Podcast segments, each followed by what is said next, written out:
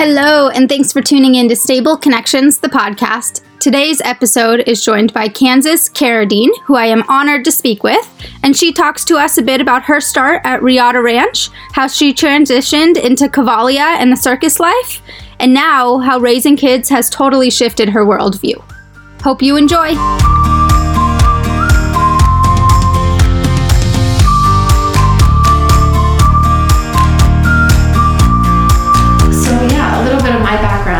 It's funny because anytime we ask people where they come from with the horses, everybody kind of goes back into that childlike place, and I definitely have the same joy of just being able to play with horses. And so I had horses in the backyard, and I started out trail riding on the beach in Southern California. And it's kind of a funny story, but it was like a babysitter who was 16 who would come and pick me up, and I was like 2, and she would tie me on with a jean jacket, you know, and we'd ride bareback and go trail riding. And oftentimes I would like fall asleep, and I just, that was my, you know, hour of babysitting or whatever. But I grew up on a horse without a doubt, and was just always really comfortable, and never remember a time when horses weren't in my life. And then I had a cousin that was like my horse buddy that we did everything with, and we started doing Gymkhana together, and then she started getting into Hunter Jumper, and so I kind of wanted to follow suit.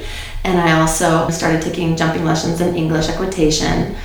And then that evolved a little bit to me actually going to a boarding school. So I went to Ojai Valley Boarding School, where I got to have horses as part of PE. I mean, I tease that the best boyfriend a girl can have in high school is a horse. It just keeps you out of trouble, definitely kept me out of trouble, keeps you honest, and all that responsibility that we learned through animal husbandry was just essential. And so, you know, horses were really part of my, I would say, sanity. And even before I really understood kind of what they were doing on this energetic level that I study a lot as an adult. You know, I came from a really challenged family dynamic and like dysfunctional family relations, and there was just a lot of absence of parenting. I really believe that the therapy of being around the horses and having the regular routine, because any barn you go into has a methodical way of operating. It's very ritualistic in a way, and I feel like those rituals and those patterns actually give us safety. And so especially as a young person, you don't have to overtly say like, oh, you're in therapy, but there's a therapeutic aspect to that nurturing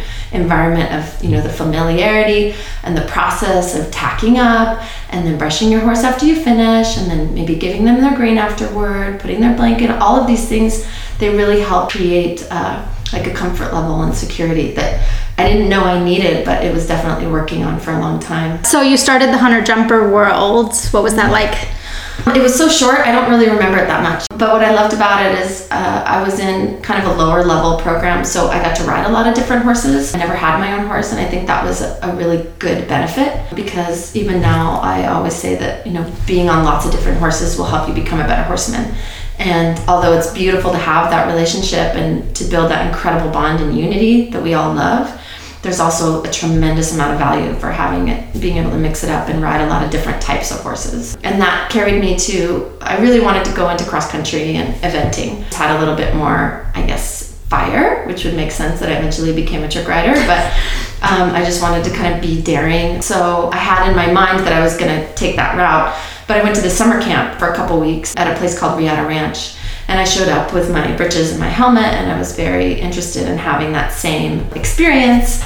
But then everybody was wearing tennis shoes and jeans and cowboy hats. And right away I had to, you know, just like throw everything that I knew out the window, and I never looked back. That was awesome. So I just kind of signed up to become much more a ranch and a Western-oriented person since I was 11 years old. And then that, you know, carried me through. And I feel like as young horsemen, we're really being influenced by our environment. And, you know, there's an imprinting that happened from the more of the pony club, hunter jumper world that I'm so grateful for, because it gave me a better, I would say, my hands and my seat, and just to have that well-roundedness. But then also being able to say, okay, we're gonna totally switch modalities, and we're gonna have a little bit more of a lighter contact and put more into like Rain Cowhurst Western world. I loved that, and just being able to have the contrast and be able to play with both, because then now as an adult, and as I was learning, you know, through training, there's times where each discipline, each modality has applicable uses. You know, at Riata Ranch, doing more Western riding and trick riding all the way through until I graduated high school, and then a little bit beyond. I never really stopped, you know, trick riding was a lot of pressure. It was very natural for me to take that pressure when I was young, because I was so excited about it. And everything that I was learning, it was just amazing to be able to stand up on the horses. And I didn't know that much about Liberty at the time, but we would do these matching steps and running beside with our horses, and I would just take my favorite amazing horse that I had named Arapaho, who became a Bryar horse, by the way, which is like every little girl's dream. So, oh my God. Arapaho is a little POA leopard. He was amazing.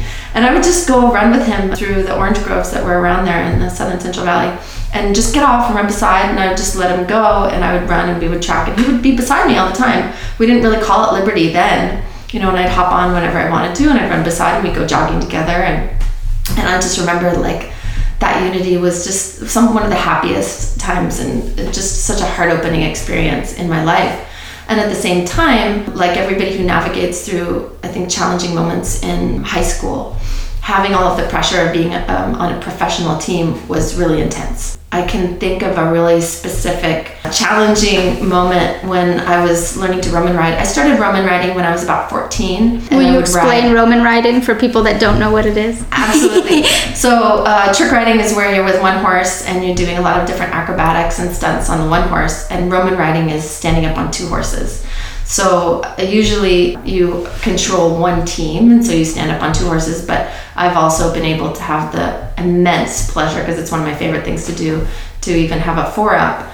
People do even more horses as well, but to stand on two and have two in front as well. Yeah, so you have one leg on the two middle, like one leg on each horse and the two middle horses, and then you have horses on the outside is usually what it is, right? Not for the four up that we did in Cavalia. So I would stand up on the two horses with one leg on each side as the back team, as the wheelers, and then the front team, the leaders, were in front. And we actually did a switch that was pretty clever, because we did it on stage while there was two separate teams independently, and then one of those riders would bring the team out, pass me the long reins, and I would grab them, and we would continue, and then all of a sudden I would be controlling all four horses and the other person would have jumped off. Oh wow. So if you unravel that in your head, yeah. It was a wonderful choreography that we put together in Cavalia that was amazing.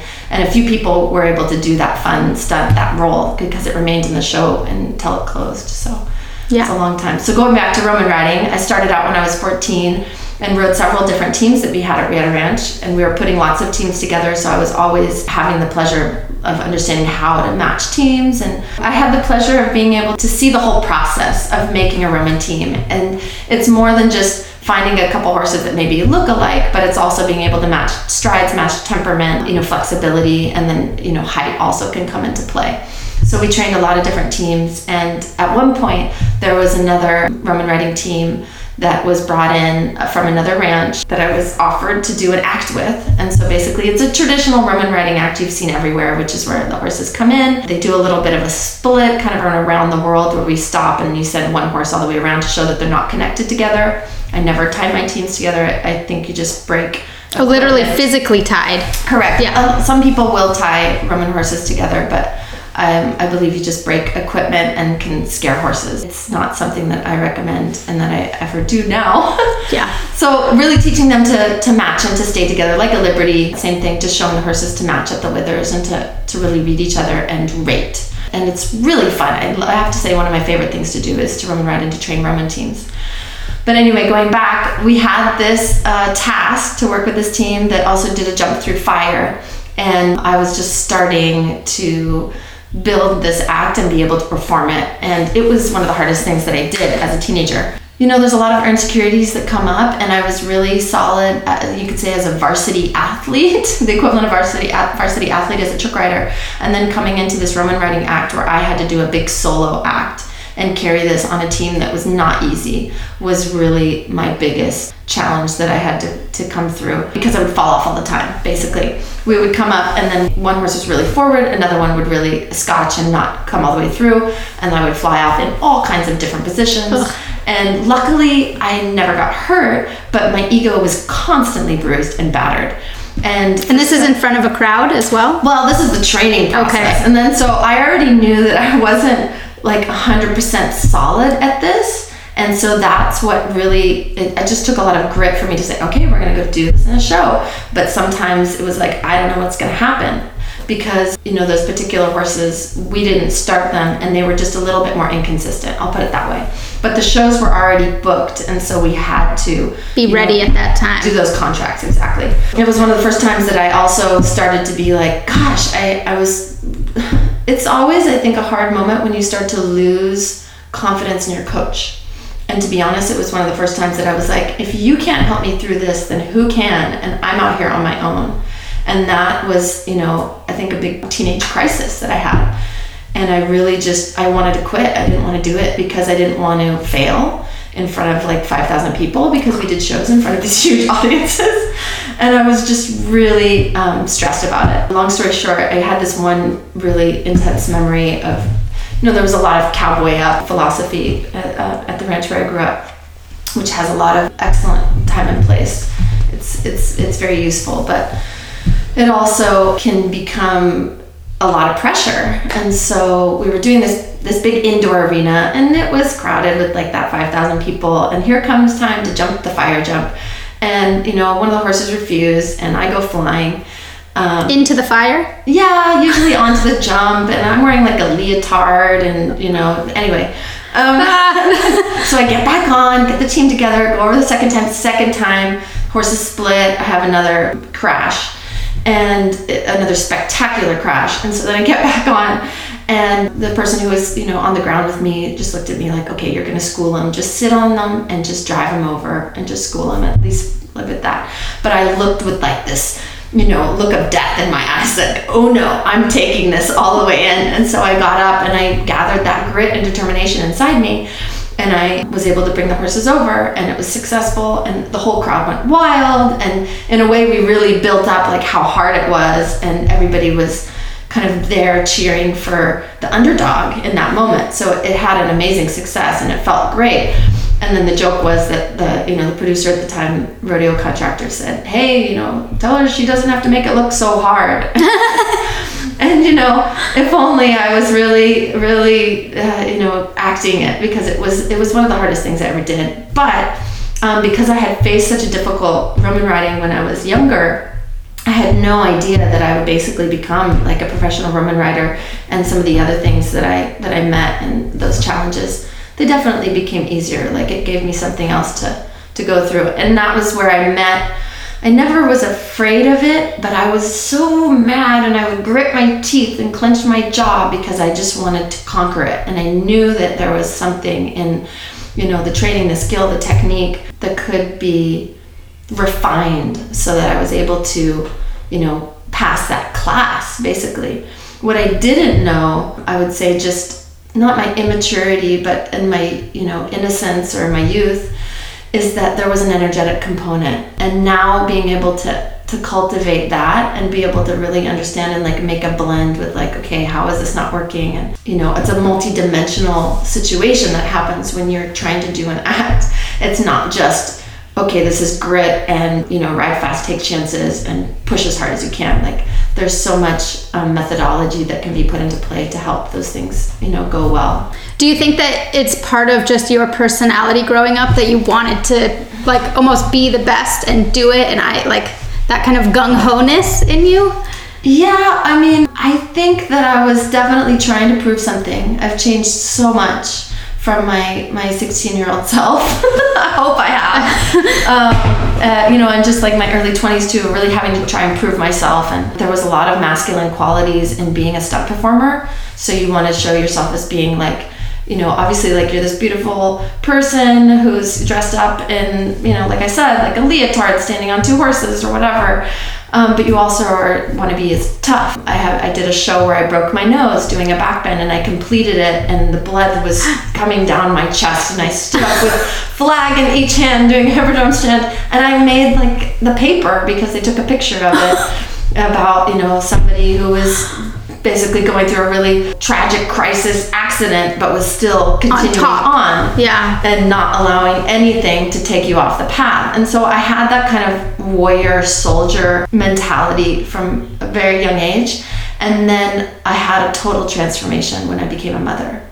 A total transformation. It was the best transformation of my life, and I became less self-centered, less egoistic, and definitely less, I wasn't reckless, but I didn't have to be as dangerous in order to prove myself that I was really cool. And that was like the best journey that I've ever made. And I appreciate all of the merit badges that I collected over the years from doing really tough, dangerous things. And they all have developed my character. But I think that there's a lot to be said for learning these softer feminine qualities as well, of really opening our hearts to compassion and really having the patience and the temperament to be able to really gauge and read what's right in this environment, and to take those steps from a wise place instead of just trying to get attention, being like the ballsiest, you know? Yeah, for sure. So right now, Riata Ranch International is a Western performance team where girls are trick riding and trick roping mostly in rodeos and specialty events around the world. And they also have a horsemanship and self-development component to that as well, for a program for youth. But it actually started a long time ago by a gentleman named Tom Meyer as a riding school. And he just did a whole bunch of different things with horses and with kids. And he had over 3,000 students do everything from, you know, Rain Cowhurst to English and jumping and, you know, trick riding, everything in between, you know, trail rides, camps, driving horses and hitches and everything else you can imagine. And it was a very authentic horsemanship experience where you learned about ranch life. But he also provided a safe haven for a lot of people. And there was some, I would say, you know, troubled kids or kids who perhaps came from troubled families that ended up being brought under the umbrella of the Meyer family. And I was definitely kind of one of those. So, you know, Tom Meyer and his wife Vicki became my adopted parents. I always say that's my foster family or my cowboy family. And it's very true.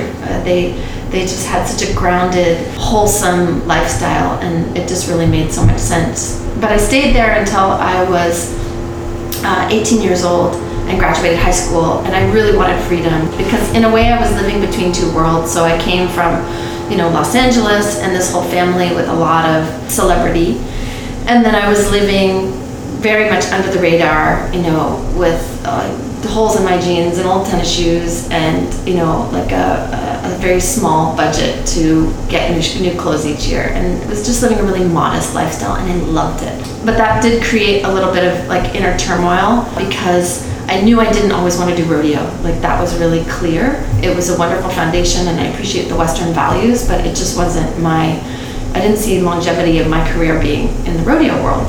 And so I didn't really know where I fit at all, because I love the passion of performance with horses, because I think you take the agenda away from like traditional competition world, and it's beautiful to be able to be in that presentation mode as opposed to have to show your horse to please like a judge. We get this great feedback from the audience, and it's usually pretty easy to make an audience smile because, you know, they love seeing a fast running horse and the bond that's developed, you know, because of it. But there was a lot of pressure, like I said, being in a professional environment, you know, early on, and so I wanted a release from that pressure. I always got introduced as the daughter of David Carradine, and I was really tired of that. And I didn't want to be, I wanted to kind of create my own identity, even though I didn't know what that was. And my identity had been so wrapped up in horses that I needed to do something totally different. And my way of kind of breaking free was also just introducing myself by only my first name and doing nothing that had to do with horses. And it wasn't until later that I got back in and having some respect. I mean, it's interesting, you see how kind of boyfriends can influence women, and I didn't have a lot of support from any of them. They all were like, oh, that's kid stuff that you're doing. When are you gonna do something real, you know, with horses? And this was like late teens, early 20s. Yeah, exactly. That's super real in my mind. Because I was trying to fill this masculine place in my life, I really took those words to heart, even though I shouldn't have. And it wasn't until I had a really, you know, good advice. They go, oh, you're a horse gibber. So gibber. Yeah. So basically I had like a short experience in the ski world. I listened to your podcast and you were talking to, you know, the pro snowboarder. Sydney Kondrashoff. Yeah. And I laughed too because I could basically quit horses for snow and for skiing. It just lasted a little while. But I was kind of putting in that same grit and determination and, you know, aggressive one nature. Addiction for the next. That's it, you know. But it added a whole other layer to, I guess, becoming kind of a professional athlete and understanding like the mindset. And so a lot of that had been developed because it is so much about kind of mental preparation. But I had a wonderful encouragement from a friend of mine who said, oh, so you're a horse jibber. Like basically that's a person who's jumping around on horses and getting off and on in stylish ways. Like a snowboarder will go over a jump and have different grabs and different ways of, you know, airing over tabletops and things like that. And it made it, in a second, there was just something that clicked that was like, oh my gosh, what I'm doing isn't just kid stuff. It actually has a lot of value. Mind you, this is all pre-YouTube and I would say, like support of the world for alternative lifestyles and cultures. And the it wasn't a normal path. No. And trick riding still is such a niche sport. There's not a huge, we've tried to have different governing bodies that have arisen, but it's still very small, very, very, very small. And so trying to get people to understand it. People say, what in the world is trick riding? Well, we do acrobatics on horses. Oh, like vaulting? I said, no, it's not exactly like vaulting. The horses run free and we do use a saddle. And so most people just don't know much about it. And I'm grateful to kind of have been an ambassador through many, many years of the sport. You know, I'm going on like 30 years of having a lot of experience with it, and I'm grateful that I was able to trick ride all the way until being 40. I mean, I was doing Cavalia in China on my 40th birthday and still performing in the show. I started out with Cavalia as being hired as a trick rider, and then over time I ended up being a trick roper as well, bringing my lasso act to the show. And then doing the Roman riding, as well as, you know, working with the bareback riders in the voltige, which is the kind of the standing up and in the circle and the round with the big horses. How old were you when you? So what did the Cavalia journey look like in terms of like signing on with them and all of that? If you want to talk about it. Mm-hmm. Yeah. So I went to Cavalia when I was 26, and I was just amazed that I was able to get into the cast. I'll put it that way. I was one of the first rehires, so maybe there was 3 or 4 people out of the original cast. So it was very in the early stages of the original show. My experience with Cavalia, the amazing thing about it is it allowed so many different people from different disciplines to come together. And parts of the world. Parts of the world, even from the same discipline, but different parts of the world. And so it allowed us all to say, oh, well, even East Coast to West Coast trick riders do things a little bit differently. And, oh, wow, so you guys use dog collars and nylon straps for your things? We only use leather out on the West Coast, stuff like that. Yeah. Which is always fascinating to me. You know, I've been blessed to have a lot of different jobs throughout the years with Cavalia. My history goes almost 15 years. And so even though I started out as a trick rider, Roman rider, and an artist and performer in the show, you know, I wanted to kind of do that forever, but life had other plans. And then when I met my husband, and then we had, you know, our first child, obviously I was no longer performing in the show. And I really wanted to take the time to be just a mom and to not have to rush back and work. It's an incredible training schedule because you basically finish the show at like 11:30 at night and you would start probably 12 hours earlier, and it takes most of the whole day. And I just knew that I couldn't be everything that I wanted to be for my horses or for my kids if I was doing both to a high degree of intensity. So I took the option to be off tour and to take a really cool opportunity to buy horses for the show and to train horses for the show. So I actually would go out and be like a scout and hunt to find different horses that would be eventually trick riding and Roman riding horses in the show. And that started in 2008. And I bought and trained a lot of the horses that also ended up becoming part of the Odysseo cast. So it was always a passion of mine to be able to assess the temperaments of the horses and to really choose horses that would have the resilience and kind of the joy to be able to be on tour and who would be a pleasure to work with. Because I always saw that the horses who were kind of easy to work with, who were easygoing, had a great temperament, let's say they would be a joy and they would always be taken out and every rider would just be in love with them. That was my, you know, greatest goal always. Is to just keeps everyone happy. Exactly. because you can find horse and kind of put them in, they might be able to work, but if they're really kind of, we could say, special needs, or if they have just some idiosyncrasies that it's harder for them to maybe deal with the change in riders and things like that, it might be more uncomfortable basically for the horse. And one thing I will say about Cavalia is I find that they did a really good job of always making sure that, you know, if the horse had difficulty on tour, they wouldn't try to keep him. For example, we had this one horse who was fantastic as a trick riding horse. He was just a really healthy, amazing, sound little quarter horse.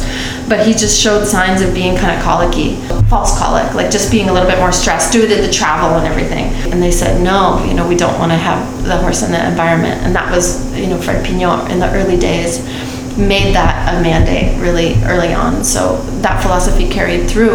But one of the other things that I got to do over the years with Cavalia, because then I came back, so that was in 2008, I was buying and training horses for the show, then I got pregnant with my second child, so I was always taking these like extended maternity leaves, which was great, but it allowed me to have time to kind of focus back in on myself and my horse journey and see what else was there for me. So after I had my first child, I ended up going into a self-discovery about the horses and healing work, because I knew there was something else going on, but I didn't really understand it. And so that's how I found Ariana Strozzi's work, Equine Guided Education, which is, you know, leadership in horses and understanding, you know, the somatics, or how our bodies actually are responding to the environment, and how everything, you know, that the horses are responding to is really our energy.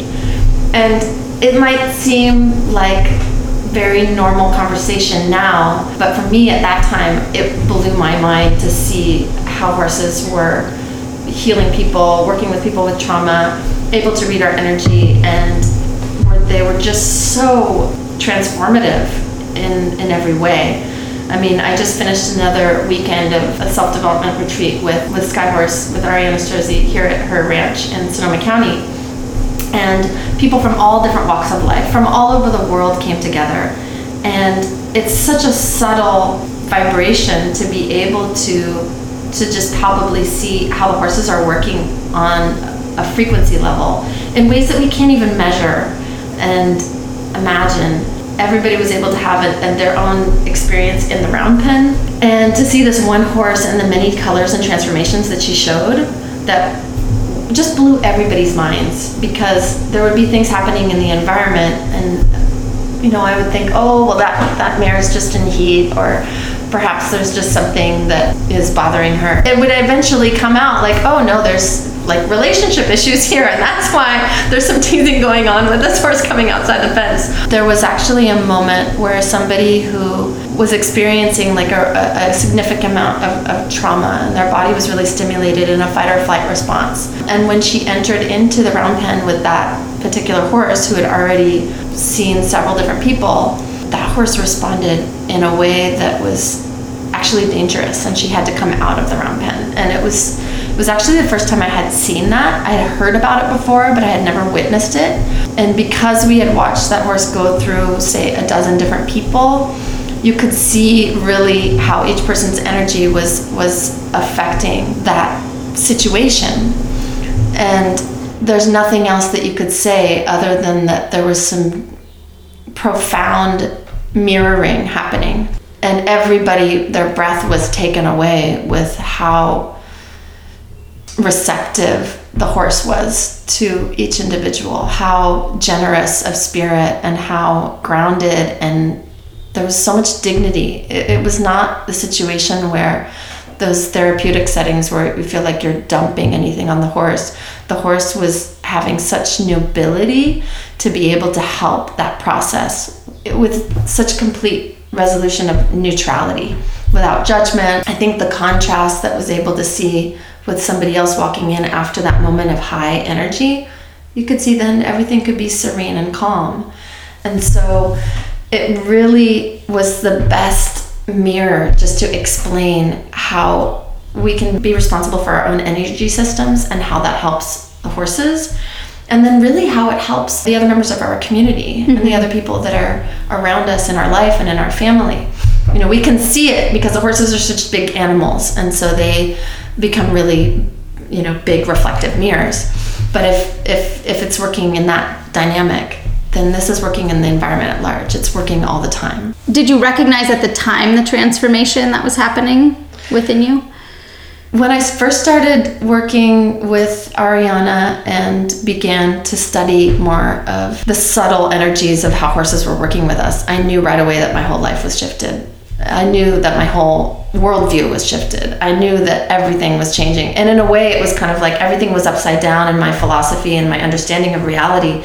It was like, okay, so how do I go forward with this? And so I imagine, or I can say that I had a little bit of a crisis going on because I didn't know how I was going to make the blend in being a professional horse person and now knowing that with the responsibility that I know, like, oh my gosh, the horses are listening to everything. Oh my gosh, the horses understand when we speak to them. Oh my gosh, we can't just talk to them as though they're creatures who don't understand. And again, now it feels so ignorant of me, but I think, you know, I was conditioned so much. Many of us are as a young person, like, don't treat your horses as a pet. And in the kind of cowboy way, you kind of laugh like, oh, well, this person actually talks to their horses, you know?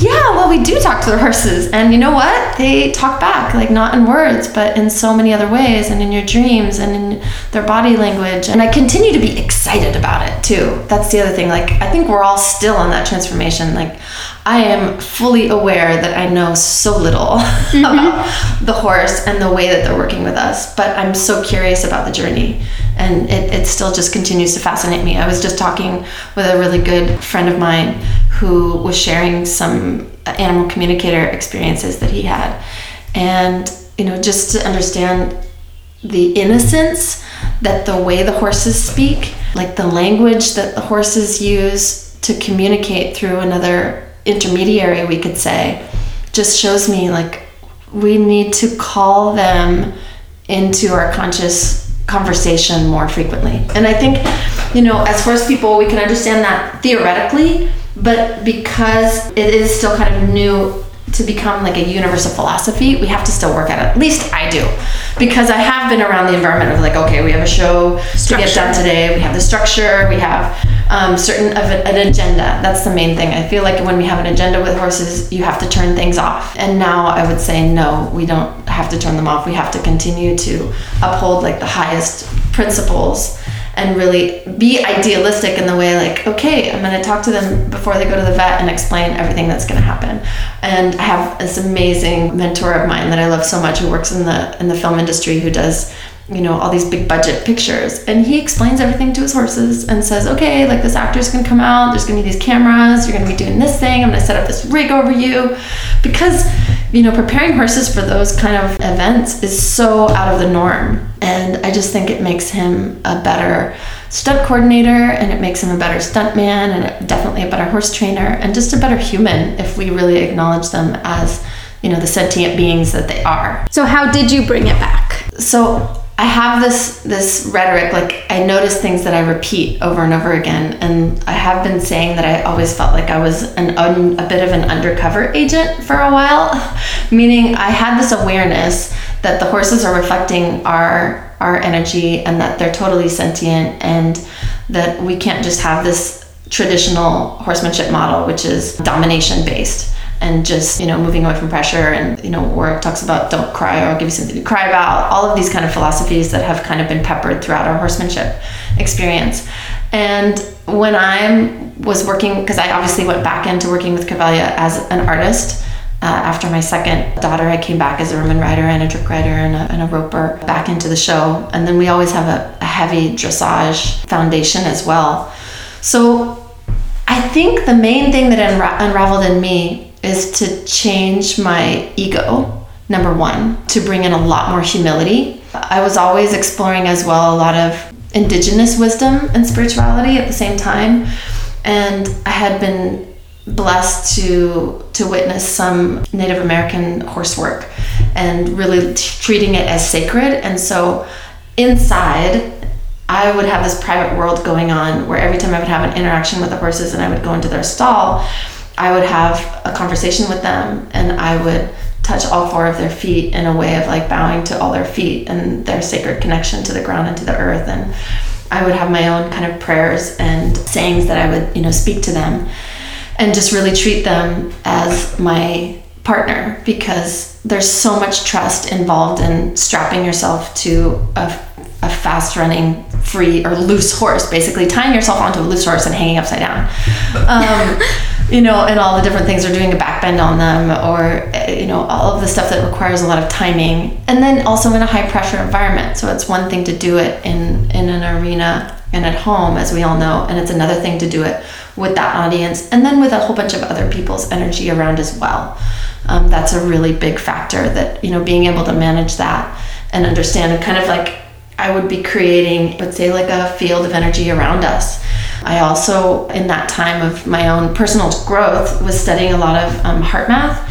And Heart Math is a fantastic body of work that basically documented the science of our heart frequencies, or we could say positive frequencies, and measuring what they call the heart rate variability, and how that level of coherence, we can say, calling it being in the zone, how that affects our performance level, meaning you can have more optimal performance when your body is in a high level of coherence.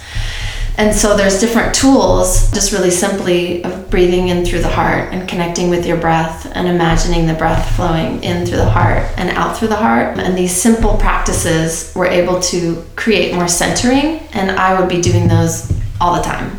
So it was something that I could actually do in silence in front of everybody, and nobody would know, and I would be connecting my heart energy with the horses and grounding with them, basically just running energy and doing a lot of visualizations. Even when I wasn't in the barn, you know, at home, I would be sending messages to the horses that I was working with about, you know, what our day was going to look like, or what our routine was going to be, and doing a lot of visualization, like as prep, and sending pre-care kind of in a meditative sort of way.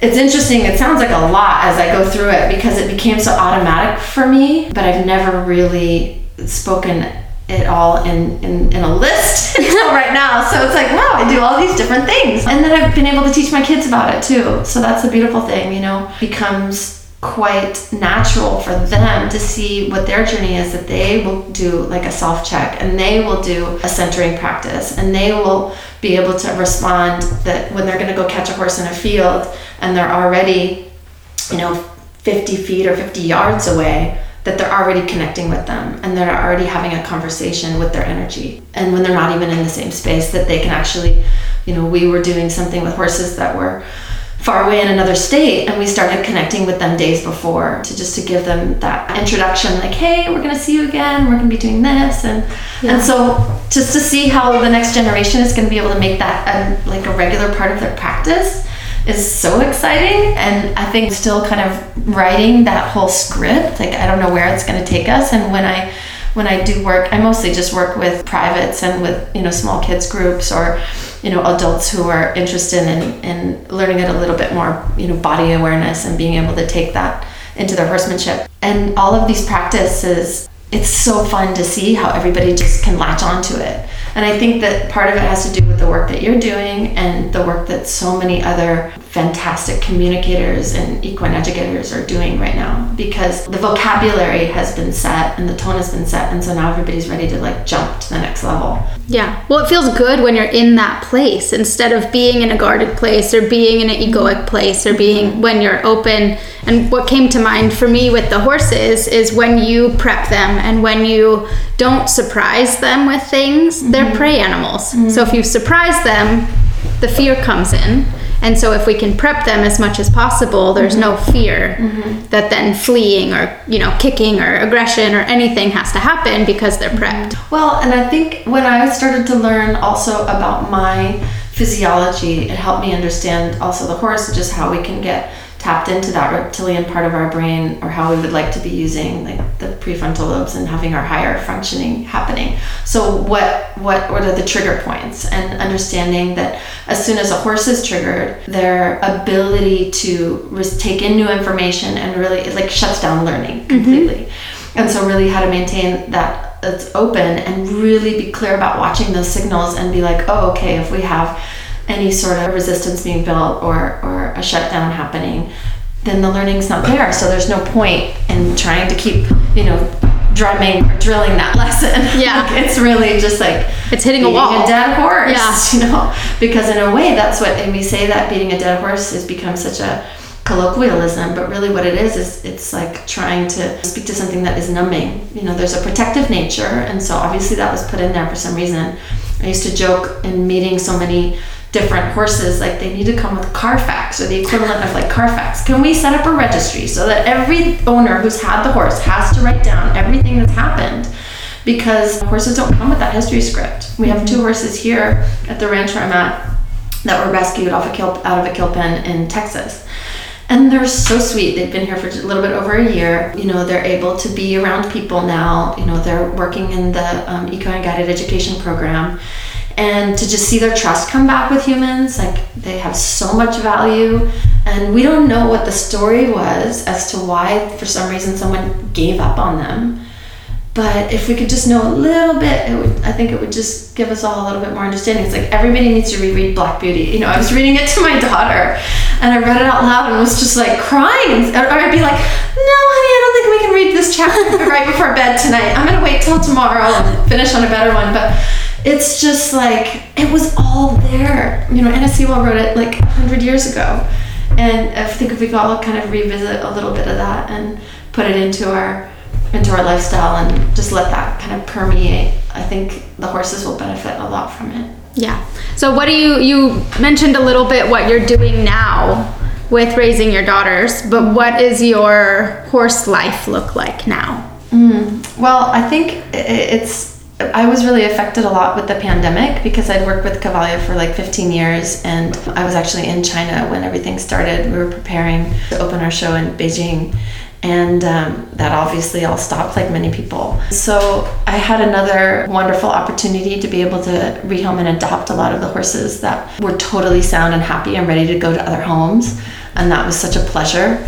I love matching people with horses, and because of my experience of going out with Cavalia and helping with, you know, scouting and buying, and I have a lot of experience with that, and so I help people with that as well. And now I'm really kind of rewriting the script. So I'm in a situation where I'm really open to seeing what else is gonna kind of come this way. Right now I do a lot of clinics with kids, obviously with trick riding, but it's less about trying to become a great trick rider and much more about learning skills that help your confidence or having an experience that you can have a memory in your body of how you become off center and how to bring yourself back, or where do you find that confidence. I worked with this one little girl who came in with a posture that was very, very reserved.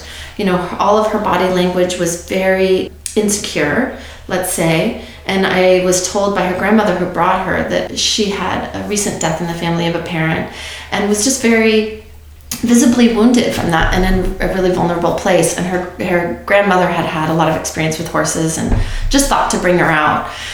And over the course of just a few sessions, you know, learning how to have some life in your body and to have some presence and to really open your heart and basically putting your body in a somatic experience and changing a little bit of the posture over time, she was able to make eye contact with me. She was able to have a smile naturally come out of her, you know, without any effort. She was just naturally, it brought a lot more joy back to her, and she was playing with the other kids. And I was just like, to me, that's what I would love to do the most, is just to really help people find that centering.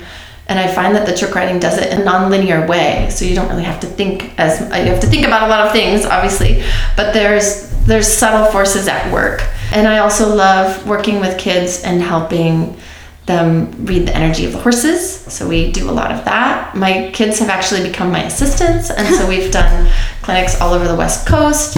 I also work with the International Liberty Horse Association, which is just starting up. I was a judge for the championships that were held in Lexington, Kentucky. And it was such a great horse show. I mean, there was a photographer who's there in Lexington. She does all kinds of different traditional horse events. And she's like, oh my gosh, the horses and the people here are so happy. And it's the funnest horse show that I've been at in a really long time. And it's true. I'm really excited about how that organization is opening up. A lot of people think Liberty is just, you know, if you can teach a horse to bow or rear and Spanish walk. But They have bridleless classes, they have combined classes where you can still come in on a lead line, you can do part of it mounted, part of it on the ground. There's classes for like little kids, I think it was from 7 years old all the way up to 70. Oh, wow. Everybody's involved. And so I think that the new things that are starting to come out and emerge are really exciting to me, and I love being a part of those. And I still do shows as well. I just finished doing a show with my kids, so now they're trick riding and I'm doing Liberty instead of doing the stunts and things like that as I get a little bit older. So yeah, I mostly do private lessons and kind of a boutique experience where people will call and have me come onto the ranch and work with a smaller group, and it's been fun to kind of see where the energy flows. But most of my priority has really been to create something that I can bring my kids along with me. So I've always been able to incorporate them into it as well. Do you bring your own horses when you do those clinics and stuff? No, so being with Cavalia it was really important to be untethered, and I always made myself free. I didn't talk that much about my husband, but my husband also worked with the show, so he's the artistic director and choreographer, and because I always wanted to keep our family together, and that was like the most important thing in my life, and he was working on tour, then I needed to be on tour. So at one point he said, hey, do you want to get like a ranch and we can do this, you know, horse stable thing? And I thought I could try. It was actually in Sonoma County when I first met Ariana. I was going to live in Sonoma County, register my kids in school, and be like this normal person. And my daughter was getting ready for kindergarten, and we like went to fill out the application, and we're on a waiting list to get into the school, and we got in. And I was on that precipice of, you know, going into a very traditional lifestyle. And then my husband went back on tour with Cavalia, and I just thought, oh my gosh, like we need to go and do this. And that, I have a natural vagabond gypsy spirit. And so we packed up everything into storage, and then we went on tour for another like 5 years. And it was fantastic. And I remember the first time that I actually came back into the big top, because I hadn't seen it in a couple of years. It was in San Francisco, and I was surrounded by all the other artists, and I was like really emotional because I just felt, oh my gosh, it feels like home. And I had a similar feeling when I went to work with the circus this winter, because there's obviously a part of me that's also an entertainer. Like, I love performing, and I have a lot of relationships in the horse performance world. So they'll call me to do, you know, different events, and even though I'm not trying to kind of market myself a lot in that way, it still keeps coming and calling me back in. And I do love to perform. There's something fantastic about, you know, being an entertainer and giving an audience something to think about for a little while that maybe takes them away from their troubles. It's kind of an age-old, you know, live performance is really this age-old tradition, and I just feel really blessed to be a part of that. So that's still a big part of our life, and I think it always will be, whether I'm there supporting, you know, my kids as they're the next generation. My 16-year-old daughter is now like an incredible aerialist as well as, you know, a good rider, and then my other daughter is totally interested in like dog training as well. So I have no doubt that they're going to go beyond what my husband and I have done. And they're really smart. Like my 16-year-old has said that she wants to go to school for like astrophysicist. Oh wow. And I'm like, that is so awesome. I love it, because, you know, on one side of the family have all artists. I mean, very few of them all went to college, and people were kind of just self-made, and everything rolled into place with destiny, you know, early on. On my husband's side, he definitely has a more traditional, you know, background with like lawyers and doctors and people who have degrees. And so to see my kids going off into like the sciences and things like that, there's nothing that makes me more proud. Yeah. So if someone wanted to get a hold of you to do some sort of clinic or privates or anything, how do they get in touch with you? Well, I do have a website. It's circuscowgirl.com, and then my email is circuscowgirl@hushmail.com. Even though I don't do a lot of or pretty much any social media, you can find me there. I'm a little bit under the radar, but I'm still out there, and I'm still involved also with Ariana Strozzi and Equine Guided Education. So I come back here and help with a lot of the programs throughout the year, and so that's Skyhorse Academy. Yeah. Cool. Do you own any of your own horses right now? No, it's really weird. But that was I don't know if I explained that as well when you asked the question, or if I kind of went off on a tangent. But because I was always with Cavalia, I never kept at home ranch. Now that the pandemic happened and the show closed and I'm kind of in a different place, it's the first time that I'm really kind of contemplating, like, okay, well, should we just sit down and get a horse somewhere? But we know we don't want to do it in Quebec. Because you don't want to. No, we're in Quebec right now, and we had moved there so that the kids could become bilingual and be close to my husband's mom, and she passed away this year, and we just kind of feel like it might be time to move on. So there's been a lot of other people in, I guess, my peers who were able to focus on, like, you know, horse training or whatever. They're kind of clinicians and things like that, and I just really, you know, focused on, like, my kids and my family were most important to me. And I know I was, like, obviously making up for the fact that, like, I didn't have the best family support in that way in parenting, so I just was like, this is really where I want to put and focus my energy. It's not on my career. Yeah. And then now, as my kids are getting older, I'm kind of like, okay, so what do I do with the career piece? Because when I was with Cavalia, it was just all, like, put together for you. As you know, you're like, okay, here's my flight, they've already got my visa, okay, I'm off to another country. Yeah. And it's glamorous, and it was really fun, like, so fun. Who are some of the specific horses in Cavalia that have stood out to you? Or oh my gosh, there's so many. Bungee, who was my first horse, he was an appendix. Well, he was a grade quarter horse, but you could totally tell he was like an appendix quarter horse. And he and I were just like so connected, and I had him for, you know, exclusively for over a year. And then when I was trick riding while I was pregnant, and so I was doing a Cossack drag where you hang with one foot all the way upside down on the side, off the left side. And technically, you were 3 feet off of one side. Because there were 2 feet in you if you were pregnant. Yeah, exactly. There you go. Yeah, both of us. Well, then she would have been right side up while I was upside down. But anyway, I was in that trick, and then another horse actually got loose on the straight line. Not loose, but it came before when they weren't supposed to, and was headed toward me. And I was in my trick, so I'm like, la da da da. I can't perceive anything except I'm doing my performance. And my horse, who was always straight as an arrow, ended up zigzagging around and, you know, letting the other horse cross me on the opposite side. So they passed right shoulder to right shoulder instead, and then went into the garage. And I came up out of my trip and was like, oh my gosh, why did my horse not run straight? Like, what's going on? My husband was watching it because they had people in the garage. He knew, like, oh my gosh, this is so scary. But Bungee saved the day. That's where I was just like, oh my God, he's the most amazing thing ever on the planet. So, and Bungee was able to retire on an amazing farm in Australia. And so I know he has a really good life. And then there's another horse named Kimosabi, who is amazing, who's a paint that was like a kid's rope horse that I found up in Oregon. You know, I got to start him with the show while my kids were around, and he was great to have around, and was just like such a kind of like a family fixture. And then who else? There was another horse named Poncho, who ended up getting adopted by one of the Cavalia riders named Fairland. And she calls him Henry, though. She changed his name to Poncho to Henry, which he was just a pleasure as well. And again, for me, I think part of it is that I get to see where they came from. And he was in like a Western pleasure program, and they're like, we just can't get him to slow down no matter what bit we put on him. And I was like, that's fine. Perfect. He doesn't have to slow down with me. And it's true, because when we're looking for horses, it's always great to have a horse that wants to naturally go, and, you know, by the end of the week, it doesn't kind of like start to slow down too much.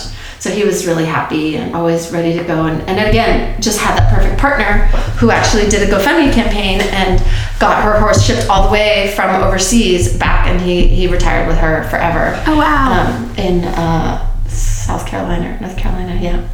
So yeah, there's just so many horses that I fall in love with, and that was one of the hardest parts about, I don't think I could be a flipper. I don't think I could just, you know, ever do that, because I become really attached. And the last time that I kind of backed out of that position was both because of my duty to my kids, because my little one, who was 6 at the time, she looked up at me and she was like, Mommy, when are you just gonna be a mommy again? Oh, wow. And it like, oh, just like straight to the heart. And I just was like, okay. And I had to tell my other daughter, like, I'm sorry, I can't sign you up for these other ballet classes because I'm too busy and I can't take you. At the time, my husband was on tour in Asia, and I was running double full-time, like, kind of home operation of training horses. And I just was like, okay, this is too much. I'm ready to back out. And it was also because I just got tired of, not tired, but I was attached to the horses that I was kind of training and had to let go of. And I was like, I just can't do this right now. Well, what is something within the community that you'd like to see evolve or change? And then how are you or can you implement that change? Yeah, I mean, I've been involved in trick riding for so many years, and I do have a lot of passion for it and a lot of, obviously, experience and understanding of it. So I by no means like to consider myself the main authority, but I do have a lot of ideas to just always like make it safer, because I think ultimately if you're injured, you're not any good to anybody.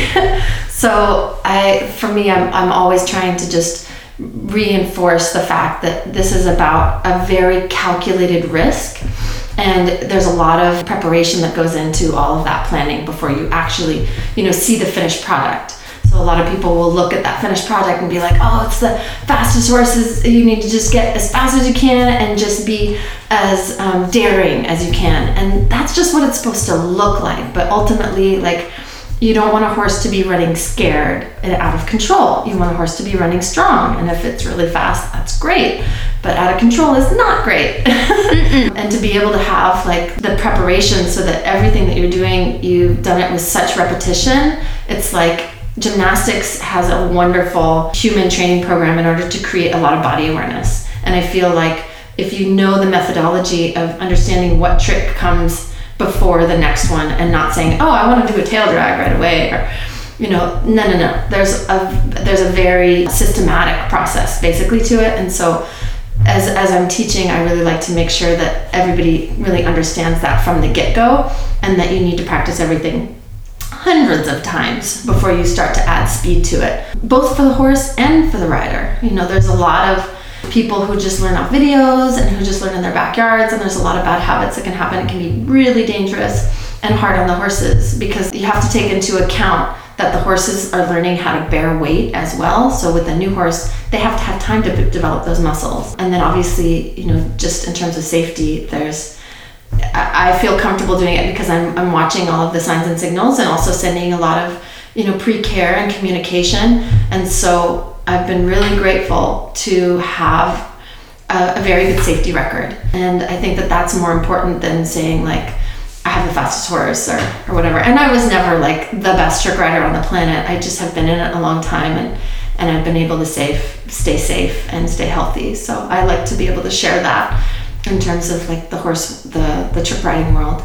And in terms of like the whole industry at large, I really believe the more that we can have more compassionate latitude to each other, and the more we can have understanding and respect for each other and all the disciplines, because you talk to anybody, and whether they started out in the Western world, or whether they started out in the show jumping world, or in the classical dressage world, or in the racing, I think everybody has a lot of preconceived ideas, and that can somehow block communication and collaboration.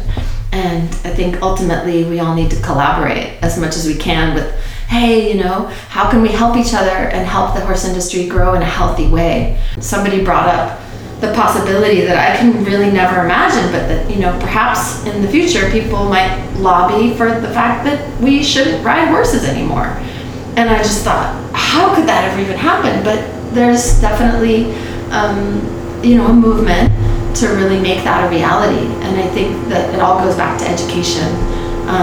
Horses, without a doubt, are responsible for all of the advancements of human civilization, basically up until the last 100 years. It's all been on the back of a horse. So there's no denying the fact that we have this very intimate, unique relationship, and it's not going to end overnight. But in order to really preserve it and keep it healthy and have it grow in a very, balanced and kind of nourishing sort of way for the benefit of the horse, I think we all just really need to be able to collaborate and set things aside that have anything to do with kind of like a me first mentality, and wanting to put one, say, discipline above another.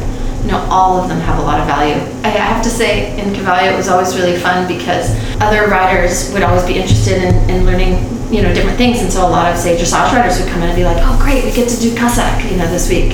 And then, all of the trick riders as well were all doing dressage every single day. And so it helped me become a better rider because of the cross training. And I always tell anybody else, they talk about, oh, I would really love to be in a show like that one day. And I always, one of my main things is just saying, you gotta train a bunch of different disciplines as much as you can. And that helps you become a more well-rounded person.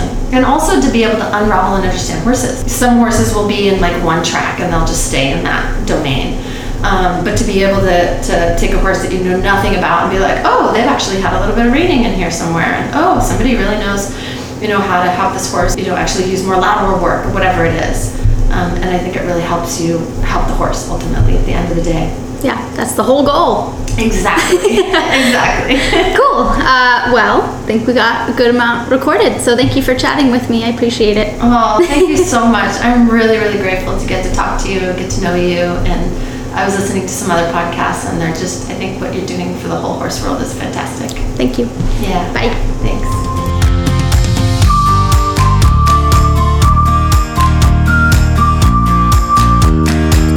Again, and thanks for tuning in to Stable Connections, the podcast. This is your host, Shauna Burke, and if you enjoyed this episode and want to hear more, don't forget to follow on both Instagram and Facebook, subscribe on Spotify and on Apple Podcasts, and the best way to keep Stable Connections going is to share and spread the word.